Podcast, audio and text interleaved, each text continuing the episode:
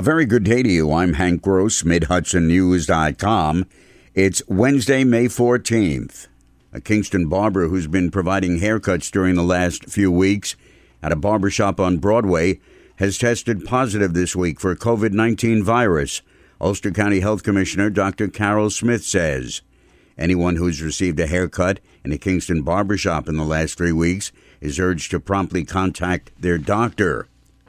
The New York State Liquor Authority has suspended the liquor license of Bourbon Street at Monroe at 78 Mill Pond Parkway in Monroe. The business operated in violation of the governor's executive order, which requires bars and restaurants to cease on premises service of food and alcoholic beverages to combat the spread of the coronavirus.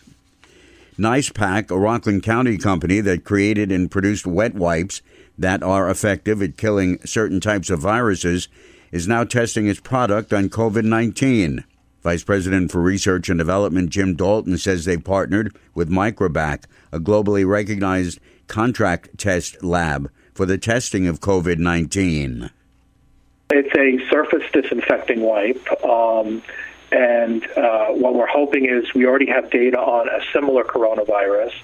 So we're hopeful that this will be effective. But w- once we get the test results, then we have to go back to the EPA, show them the data, uh, which then goes through a re-registration process. So then ultimately we'd be able to make a label claim that we're effective against the strain of coronavirus. Nice-Pak's disinfectant products are currently sold under the Nice and Clean and Grime Boss brands, as well as private labels, and are on EPA's list for use against SARS CoV 2. On Saturday night, May 3rd, more than 38 gunshots rang out in the city of Newburgh. The total number of gunshots that weekend was more than 55. Police say in recent months, calls for service related to shots fired rose by 63%. As a result of the spike in gunfire, the Newburgh police are cracking down in a joint effort with the state police, Orange County Sheriff and DA's offices, and FBI Safe Streets Task Force, says City Police Officer in charge Kevin Lehar. Basically, our intention is to target the low level quality life offenses, the open air drug dealing, and some of those other things that are the contributing factors to our surge in gun violence.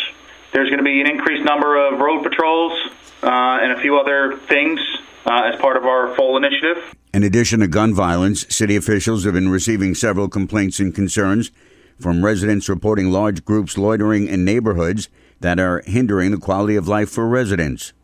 I'm Hank Gross, MidHudsonNews.com.